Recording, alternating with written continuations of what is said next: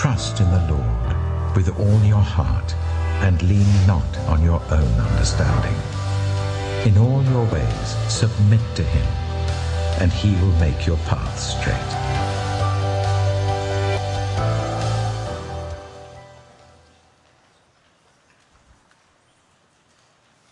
I don't need you.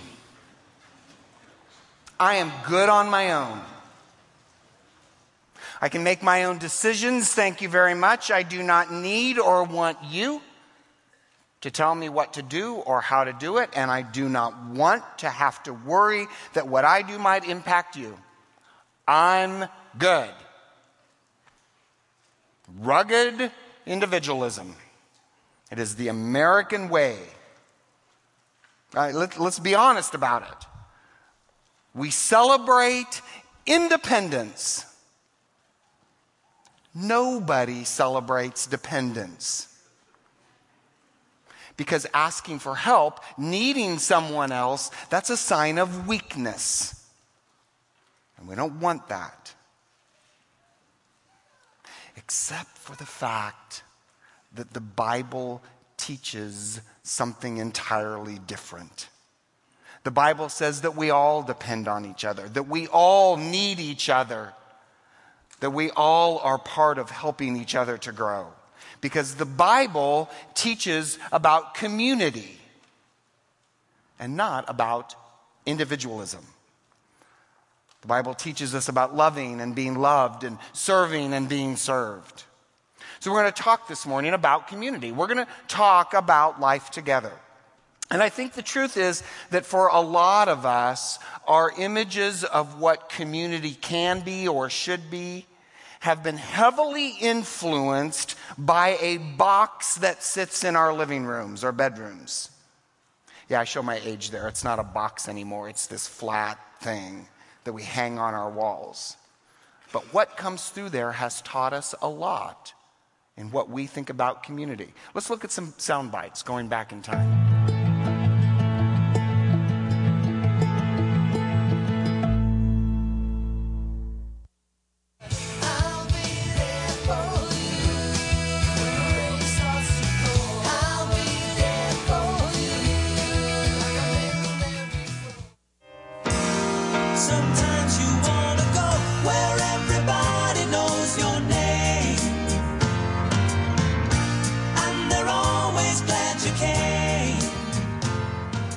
Our culture has impacted the way that we think about community. Now, I love This Is Us, it is my weekly therapy. But you want to know one of the important lessons that This Is Us has taught me? There are some topics we don't talk about. There are some things that are just too painful, and so we just don't go there. We just pretend like they don't exist. And if you go back, it's hard to believe it was 20 years ago, to friends, I'll be there for you because you're there for me too. And the number one lesson that taught us it's okay to walk into each other's house at any time we want to. So I'll be showing up this afternoon. And for those of us that are old enough to remember cheers, sometimes you want to go where everybody knows your name and they're always glad you came. What an incredible image of community that is, right? This sermon series is called Sound Bites. We're looking at passages out of the book of Proverbs. This morning, I'm going to look maybe a little bit more at some snapshots. And we're going to talk about life together, and we're going to look at the way it is, and we're going to compare that, those three snapshots, to the way that it could be as we talk about what biblical community might look like. Because I really think that there ought to be a higher picture of what good community is than cheers. So, here's the first one. Here's the first snapshot of community. The way it is, looking out for number one. The way it could be, honoring one another. Is it all about me? I'd like to think so. Or is it about us? Is, is my position the one that's most important? Or are you part of that too? Are my possessions solely and completely for me? Or did God give them that we might together mutually benefit from that? The way it is, is looking out for number one, but the way it could be is to truly honor one another. Proverbs 17, verse 17 says, A friend loves at all times, and a brother is born for a time of adversity. Now, if we're honest, it's, it's fairly easy to love people when they're being lovable and when they're people that we want to hang out with, right? But I have to say, there have been times in my life where I did not feel worthy to be loved. And my Christian community came along and loved me.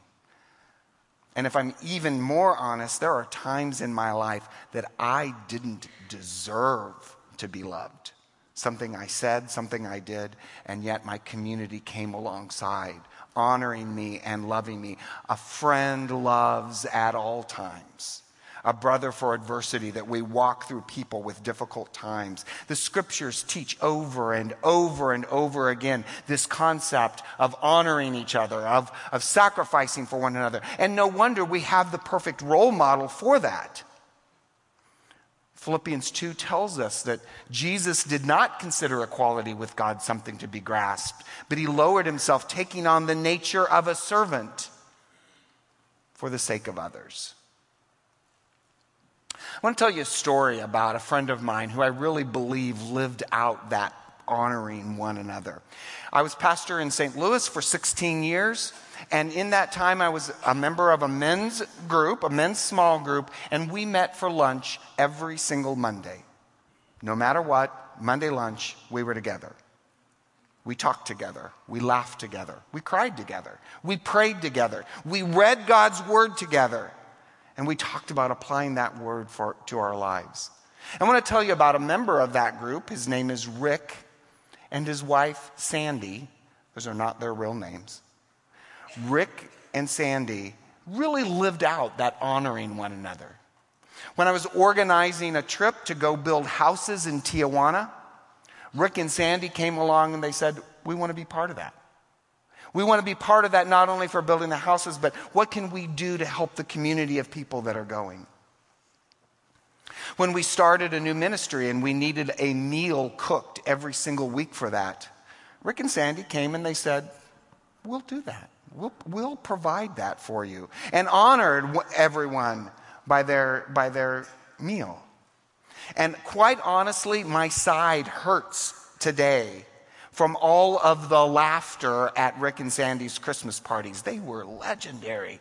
We had so much fun laughing. They were so good at honoring one another. And one day I got a call, and Rick and Sandy had been the victims of a horrendous crime. And I watched that community rally around them. I watched that community say, As you have honored us, now it's our turn to honor you. And they loved them and they cared for them. And through all of that, every single Monday, sitting with Rick and others, talking, praying, discussing. They lived out the way it could be honoring others. The second snapshot to kill the wounded or to heal the wounded. There's a saying that says the church is the only army that kills its wounded, which is a very sad and tragic thing to say. Why is it that brokenness is something we're so afraid of? Why is it that brokenness is something we feel like, oh, we've got to fix it, we've got to take care of it, I'm uncomfortable with your brokenness, and so let me do something to just cover over it? Why are we, why are we so uncomfortable when someone's sick, when someone fails? When in reality, what we're called to do is to restore, to walk with them, to develop them, and to forbear with them. Proverbs 17, verse 22 says, A cheerful heart is good medicine, but a crushed spirit dries up the bones. Oh, so it makes it sound like if someone's broken, you need to be cheerful. That's not what that verse means at all. It's saying that there are times that we need to come along one another and say, I believe in better. That that cheerful heart says, I know there's God's got something better for you out there. I know it hurts right now. But our cheerful heart is about pointing them to the truth of something better and greater than what they're living and what they're experiencing. This being willing to walk with them, to lovingly walk alongside them. My friends, brokenness is not a problem to be fixed. Brokenness is an opportunity for us to join Christ in restoration. That's the way it could be. Number three, our disagreement means separation, or our disagreement is an opportunity to grow. Proverbs 17, verse 14 says, Starting a quarrel is like breaching a dam, so drop the matter before a dispute breaks out. And chapter 17, verse 9 says, Whoever would foster lover, love covers over an offense, but whoever repeats the matter separates close friends. When people are different, do we separate from them or do we engage more deeply? You know, in our culture, we separate. Your opinion's different than mine, then you're on that side and I'm on this side and you stay away. We separate over our values. We separate over our opinions. What we want is people who look like us and talk like us and think like us and are like us. And if you're different, you're my opponent. And I demonize you for your difference. But the Bible calls us to this depth and richness of relationship. Now, when I talk about biblical community, I am not talking about a group of Christians who are in the same room together. That's not community. Nor am I talking about a group of Christians who happen to all join the same group. That's not community either. Community is this intentional commitment to do life together to walk with each other in the ups and the downs. To say we will look at God's word and we'll talk about applying it to our lives and we'll pray with and for each other. And it's harder and messier than just a shallow, easy commitment. It's not easy to be in community with someone whose political views are different than yours. It is not easy to be in community with someone whose values are different than yours. But the Bible calls us to this depth, to, to this sense of loving each other despite our differences, to a depth that's over and above all the rest. Do you, do you think that that could happen in today's world? In the culture we live in, could we really do that? Let me tell you about my friend Mike. Mike is a pastor of a church. We've been friends for many, many, many years. And by all of today's kind of cultural standards, Mike is incredibly successful. He's pastor of a very large church. His church has grown. His church has made impact in their community. His church has made impact around the world. He's someone that I really admire and look up to. And I was talking to Mike one day and he said, You know what, Barry? As I've done all this, I've looked at it and I've realized that all that I do, I'm surrounded by people who are like me. So he looked at himself and he said, I'm white, I'm rich, I'm conservative. And he chose to purposely pursue a relationship, community with someone who was not. He found another pastor, a man of color from a lower socioeconomic bracket, and who was much more liberal in his views. And they have struck up a friendship. And Mike said to me, Barry, it has changed who I am. It's changed the way I pastor. It's changed the way that I read scripture.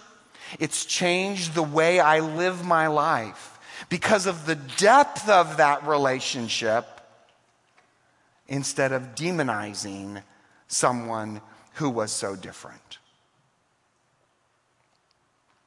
You see, the snapshot of the way it is is to look out for number one, to dismiss you if you're broken, and to separate from you if your opinion or values are different than mine. That's the way it often is. But the way it could be is to honor one another, is to say, I'll walk with you in your brokenness. And I value you and love you as my brother, my sister in Christ, even if we disagree. The way it is, the way it could be. Let me show you one more snapshot. On this table, there are two containers. Both of the containers are identical. Both of the containers have round objects in them, and they represent two really kind of different kinds of community a biblical community and a non biblical community, Christian, not. The round objects in here are living.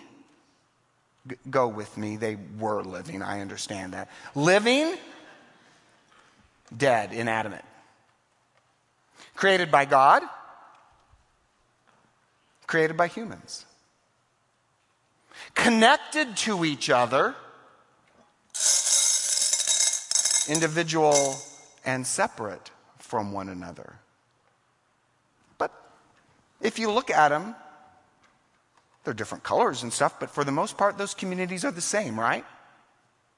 And that's fine as long as everything in life stays just like that. But how many of you, I want you to raise your hand, please, if you have a perfect life? How many of you, everything always goes the way you want it to?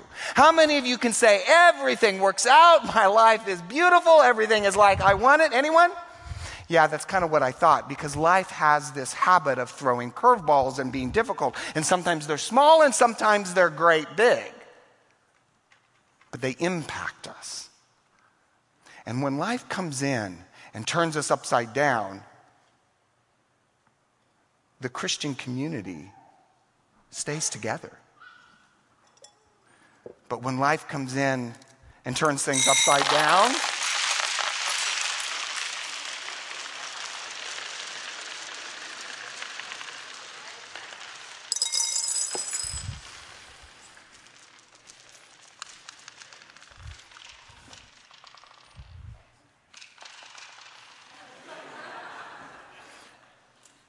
If you're not in Christian community, what a mess. What an absolute mess life is. So let's talk about, let's try to be practical about how we build community. Now, I know a number of you are part of a community, and I celebrate that. And my challenge to you this morning is to go deeper. Some of you are not part of a community. And my challenge to you this morning is to prayerfully consider that next step. What might be the thing to do in order to come and be part of a community? So, two things. Number one, it's a mindset. It's what we think about and what we value. And more than what we think about and value, it's how we think about it and how we value it. It's holding that picture of what could be. We're in this together. I walk with you in your brokenness. And I love you as my brother or sister in Christ, even when we disagree. It's holding that picture out and saying, This is what I want. This is what I want to be a part of. This is what I call us to. It's a mindset that remembers always the cross of Christ. At the cross of Christ, our sins are forgiven and we're restored to the way God intended us. And it's that truth, it is that solid truth that is the vine that holds us together in community. So it's a mindset. It's also a purposeful and intentional action. I know that you've heard, most likely, that here at Peachtree, our mission statement is joining Christ daily in the restoration of all things. And it's not just a, a, a statement, it's something we really believe. It's something we really are passionate about and we want to see happen. And so a three part strategy has been purposely developed. And it starts with all of us beholding in worship. And the next step is to belong to a community. And the third step is to become on a journey. So we build around that. We purposely plan and program with the intention that all of us will behold in worship and then belong to a community and then eventually to become on a journey. That's my role here. That's, that's part of the reason I was hired is to focus on the belong to a community, to look at the communities that we have and to help them strengthen and to, and to grow, but also to create new communities where people can come and love and be loved and serve and be served. My calling here is to engage with you in community that is transformative. Community that changes our lives and goes out and changes our community and our world. To engage with you as we join Christ daily in the restoration of all things. Will you be a part of that kind of community? Will you come along and, and join with me in that kind of community? I know my slogan be a grape, not a marble. I think it works.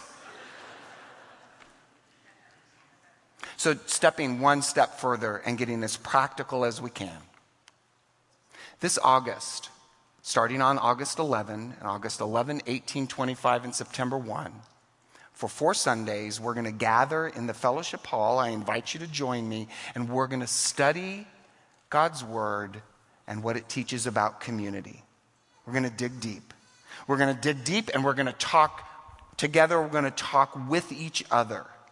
So I invite you to come with me and we'll look at what community is and what community isn't and then talk about ways that we can live that out.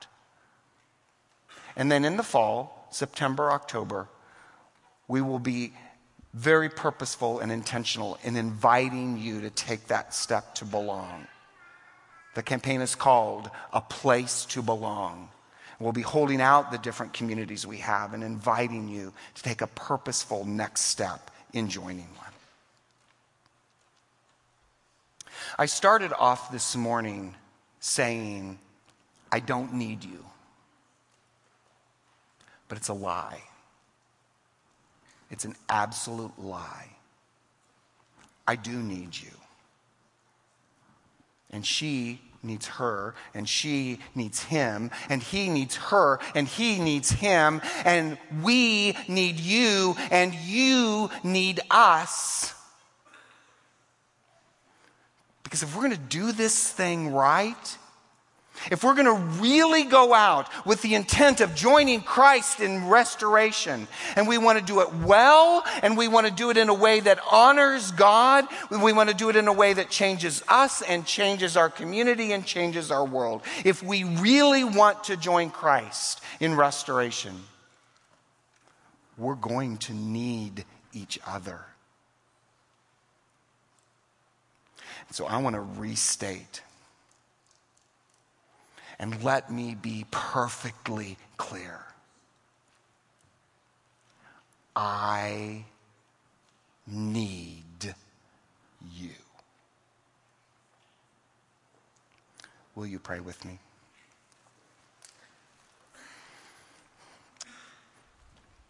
God, I humbly come to you and I, and I thank you and I praise you for the gift of community. I know, God, in my life, there have been times of brokenness and times of celebration, but you've surrounded me with community that has truly made a difference. And I pray, Lord God, that you help us to grow that and develop that in purposeful and intentional ways here at Peachtree. Help us to engage in community that transforms our lives. Help us engage in community that transforms our community.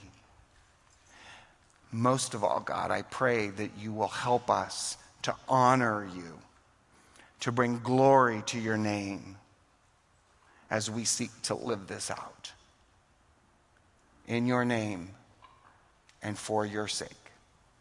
Amen.